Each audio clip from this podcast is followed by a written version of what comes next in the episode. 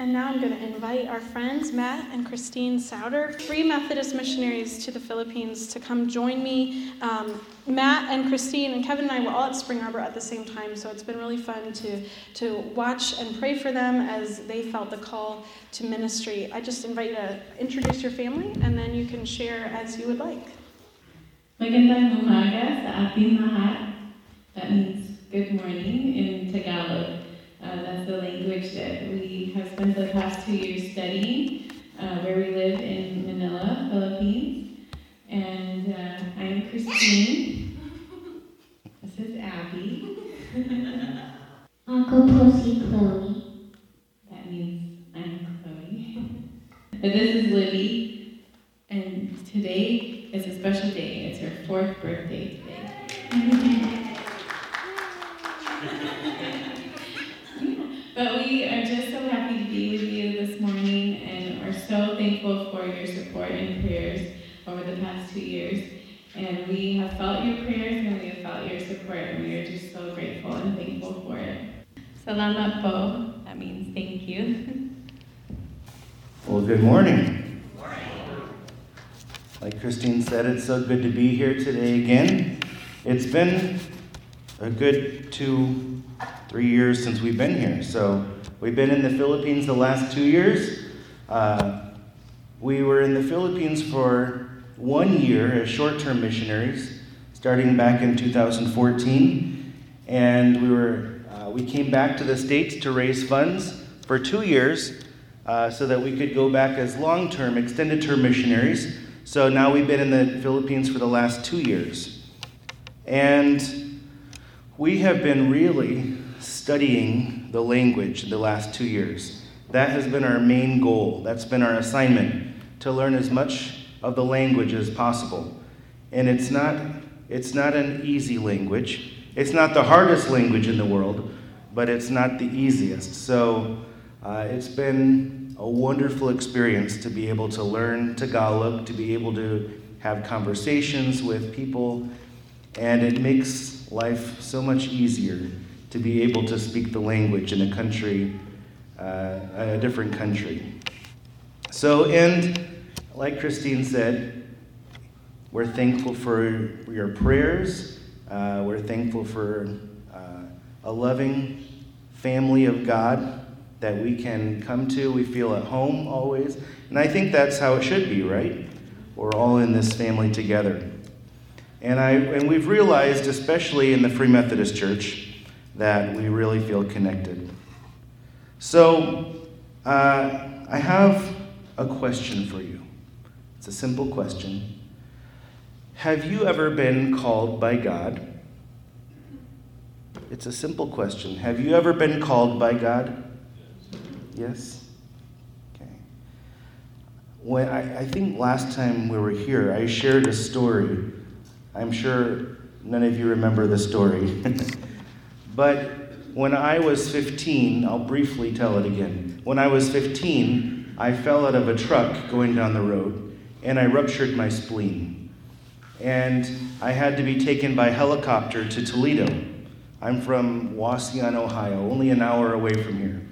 So uh, I had to be taken to Toledo by, by helicopter, and the, the doctor said that there's a good chance that I wasn't going to make it by the time the helicopter landed.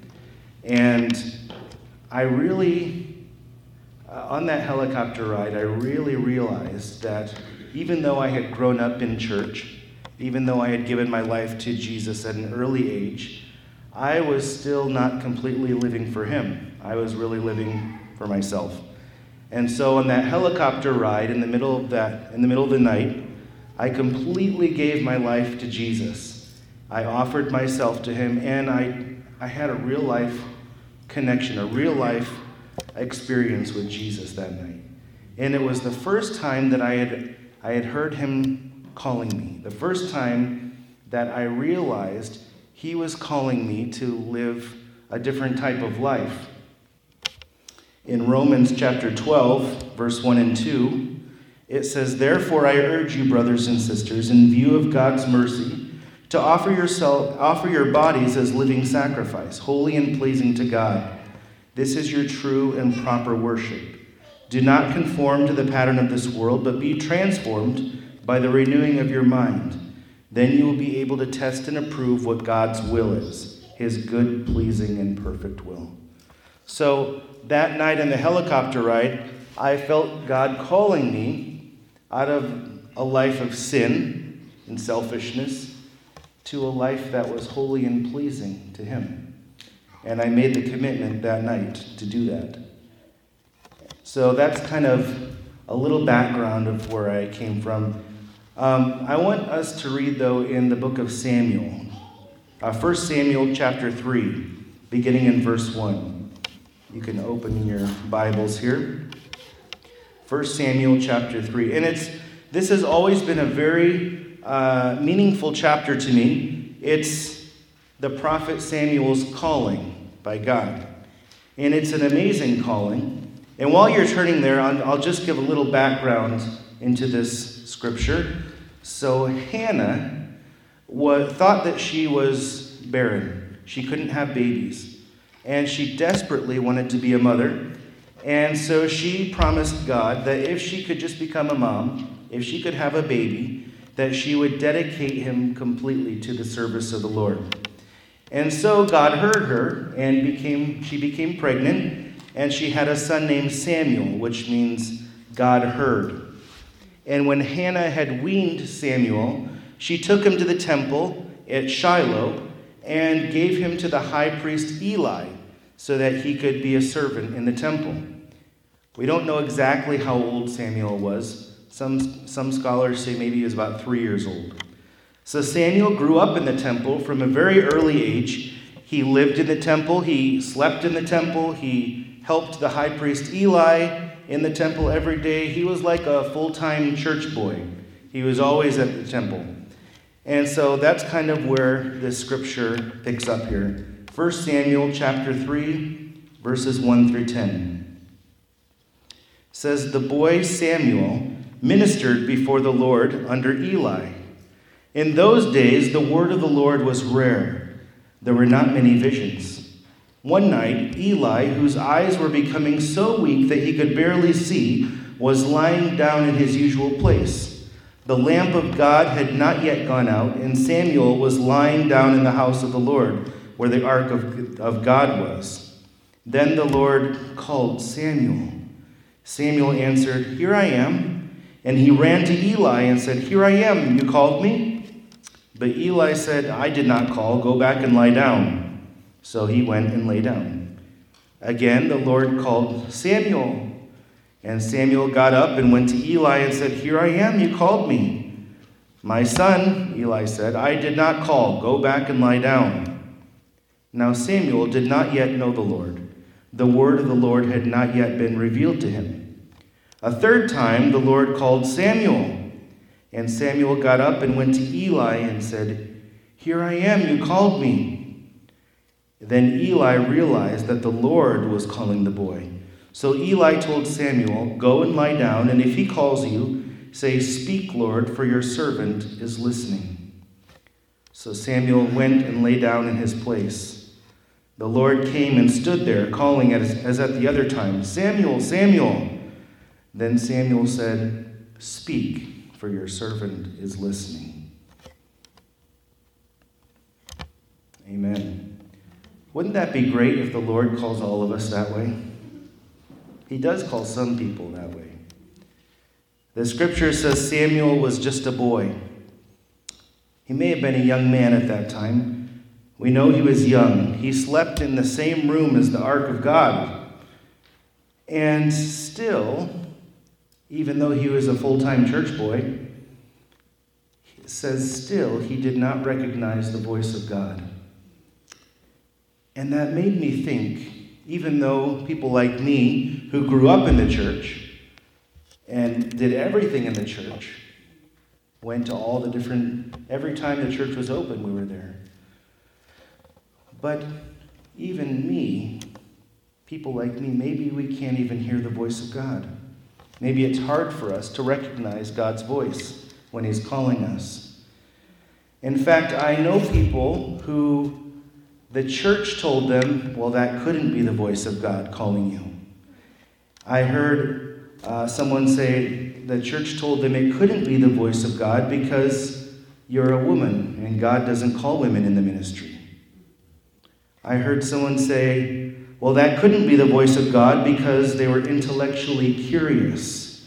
And God doesn't uh, call people unless they're absolutely, without a doubt, sure and don't ask questions. Science is not of God. I heard someone say, well, that couldn't have been God calling you because you're disabled. And if only you had enough faith, you'd be healed. It's sad, isn't it? Because I believe that God calls anyone and everyone. Amen? I think it's our job to listen and to obey when He is calling. So when I was, when we were all at Spring Arbor University uh, a few years ago, what is that? 11 years ago, I think it was now for me. About 11, oh no, more than that, 13 years ago, it was my sophomore year of college, and I, uh, I realized that I had gotten into a bad habit. I was praying, which that's good, but I was doing the one ta- I was the one talking. I was giving all my requests to God, and I wasn't giving him the time to talk back to me. I wasn't listening. I was talking but not listening. And I realized it. And so I, I said, I need to take time just to sit down and listen to God. And I, I tried to find the, the quietest time in my dorm, which was lunchtime. And so during lunch, I went back to my room and I sat down on my couch and I said, Lord, speak. And I heard, Matt. And I looked around and there was no one there, and I went down the hall and no one was there. I was sure someone was playing a joke on me. And so I went back and sat down on my couch and I said, Lord, speak to me. And I heard Matt. And I thought, oh, that's God calling me. That's God talking. And so at that time, I, I, I, went through school to be a youth pastor. And uh, I, I was struggling because the Lord had given me uh, a gift, I think, a gift of languages to be able to speak and understand languages, and, and I picked it up pretty quickly. And I really was interested in other cultures, and, and I was thinking, if I'm going to be a youth pastor, I do not need to have that. And I wanted to be a rich youth pastor. I realized later that's not that doesn't work usually. but I wanted to be a rich megachurch youth pastor. And I just didn't understand why God had given me these talents of language and, and a desire to learn other cultures. And so that day, God called me and He said, Matt, one day you're going to be my missionary. And my, my my goal of being a megachurch rich youth pastor died that day. But everything started to kind of fit into place. I understood why God gave me this, uh, this talent, this gift of language, and a desire to learn about other cultures. And it all just started fitting and going into place. And that was. Uh, a very, very special day in my life because I audibly was called by God. And I, I've never heard that again out loud. But uh, God truly called me. And I knew that I was going to be a missionary. I didn't know when or where, but I knew that someday I was going to be a missionary. And I didn't know how Samuel like my calling was. I didn't have someone like the high priest Eli to go ask. But uh, I heard from the Lord. John chapter 10, verse 27 says, My sheep listen to my voice. I know them and they follow me. I think the best response we can have when God calls us is Here I am, Lord, speak, for your servant is listening. And I've repeated those words over and over again as the Lord's directed my path in our family's life. Um, I knew the Lord was calling me to be a missionary, so uh, a few years later, after my wife and I were married, we started looking into places to be missionaries. I was working in Indianapolis at the Free Methodist headquarters with International Child Care Ministries. And the Lord uh, uh, so we decided we need to find a place to go because we're going to be missionaries. So we started talking to some of the leaders, and, and uh, at that time I could speak Spanish fairly well. And so I thought we should go to a Latin American country. And we talked to the leader there, and we were all set. We were gonna, they were gonna announce it that we were going to Ecuador in South America. And right before, like the day before they were going to announce it and make it public, I got a call from the leader and she said, You can't go anymore. It's, it's closed down. And I didn't even find out till I think three years later why. And that was so heartbreaking.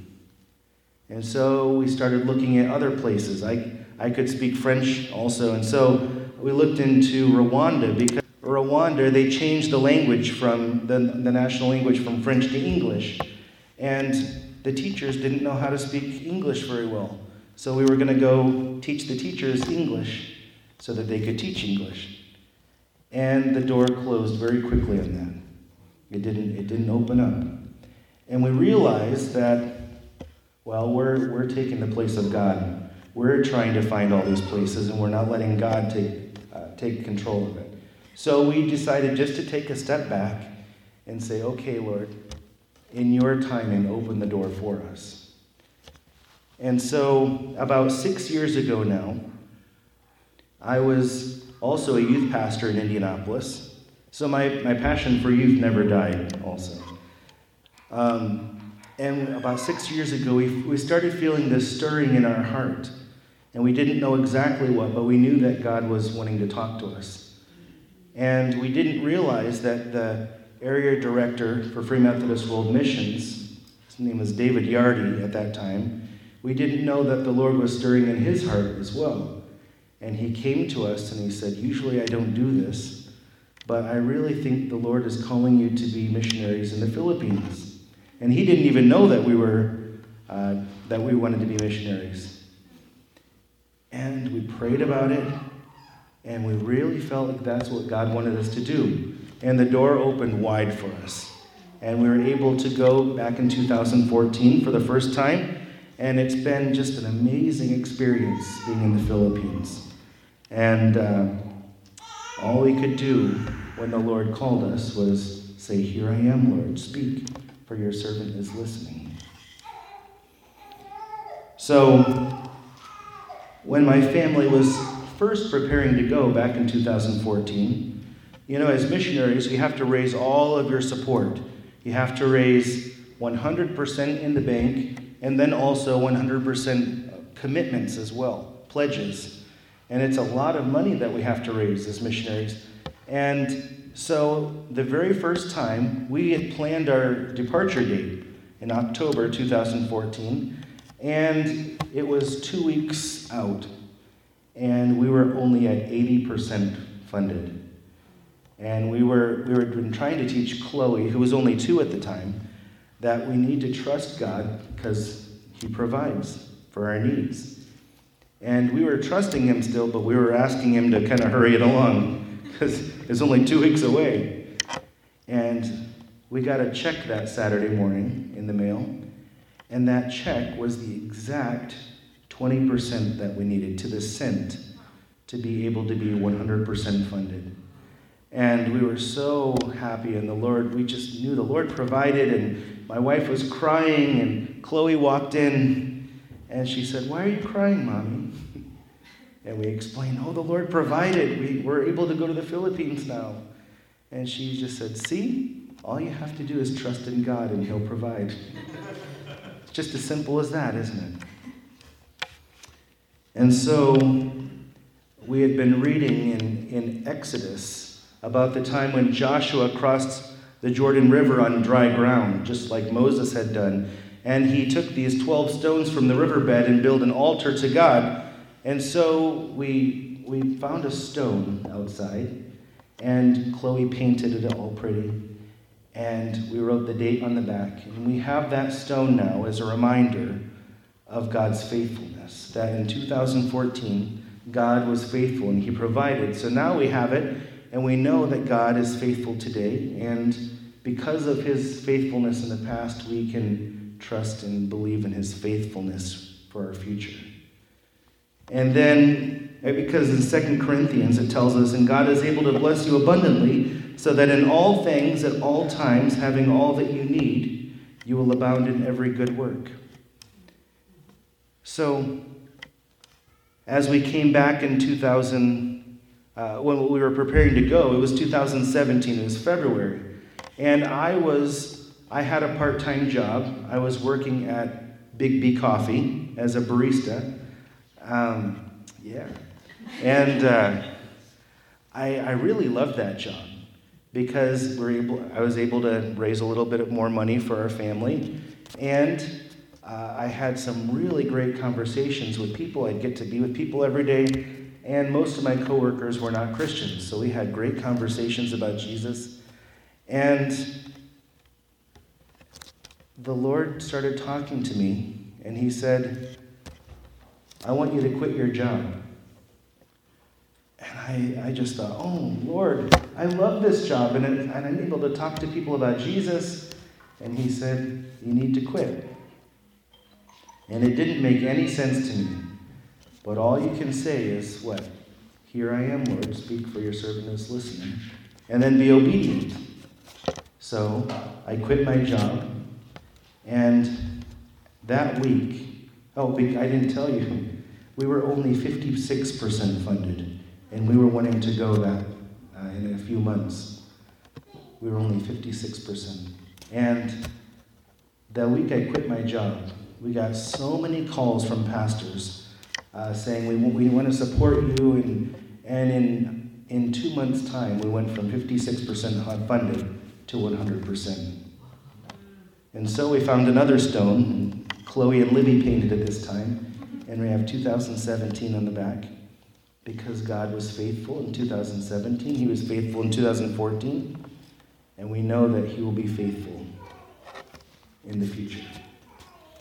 So that's been uh, an amazing thing that God has done for us. And Christine and I, we've, we've, been, we've been able to see throughout our entire life how the Lord has provided in every way. And uh, when we were in the Philippines this last time, He gave us a very clear vision uh, for what we, He wanted us to do in the future for our ministry and it's to do a college campus ministry in the Philippines, in Manila, the capital. And so now we've been in there for two years learning Tagalog. And as we go back, I have, we go back at the end of August.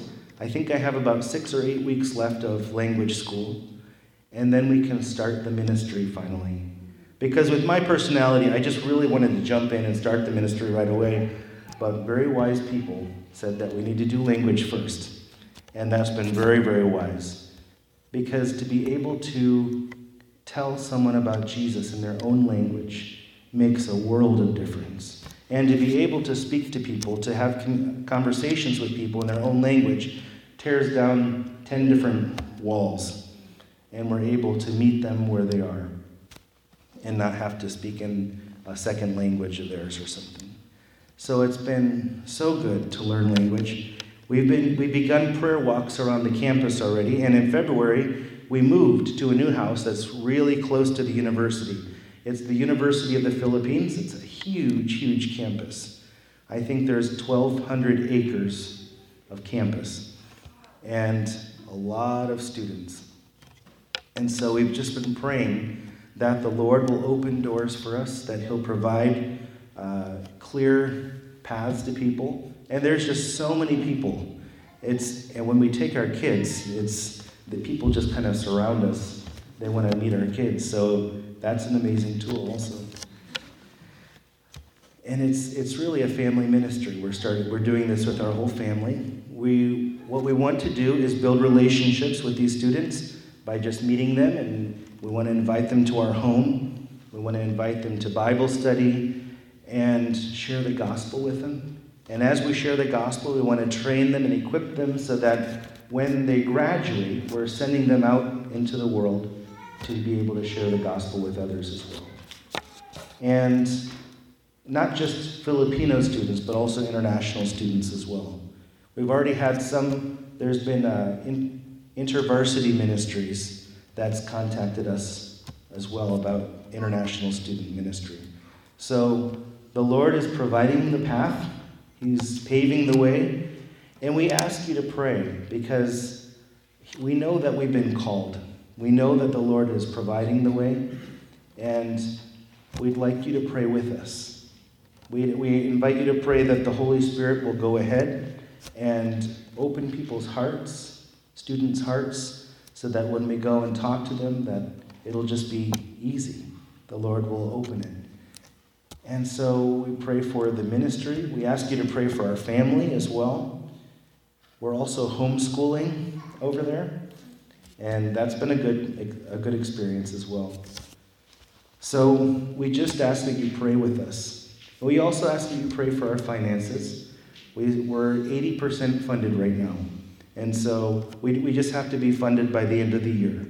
So we're doing okay, but we just ask that you pray for that as well as we're, we're going out every weekend and speaking at different churches. So we know that we were called. And I believe that each and every one of you is also being called by God. We all have something that God wants us to do, whether it's something simple or whether it's a life changing thing like move across to the, other, to the world, move across to the other side of the world. But God is calling all of us. And what can we do? We can just open our arms and say, Here I am, Lord. Speak, for your servant is listening. And obey. We know Samuel was called and he responded. The disciples were called and they responded. Noah was called. Moses was called. They all responded, Here I am, Lord. Speak, for your servant is listening. So that's all we can do. We can listen and obey. Amen? Amen. Let's pray. Father, we thank you so much for what you're doing here in Monroe and the surrounding areas. Father, we thank you for this partnership that we get to have. Father, we thank you for what's going on here and what's going on in the Philippines. We ask that your Holy Spirit just flows through this, these communities, Father that each person in this church is given opportunities to meet new people, to talk about Jesus, to share their faith, Lord. I think we all know people who are not Christians. So, Father, use us in a mighty way.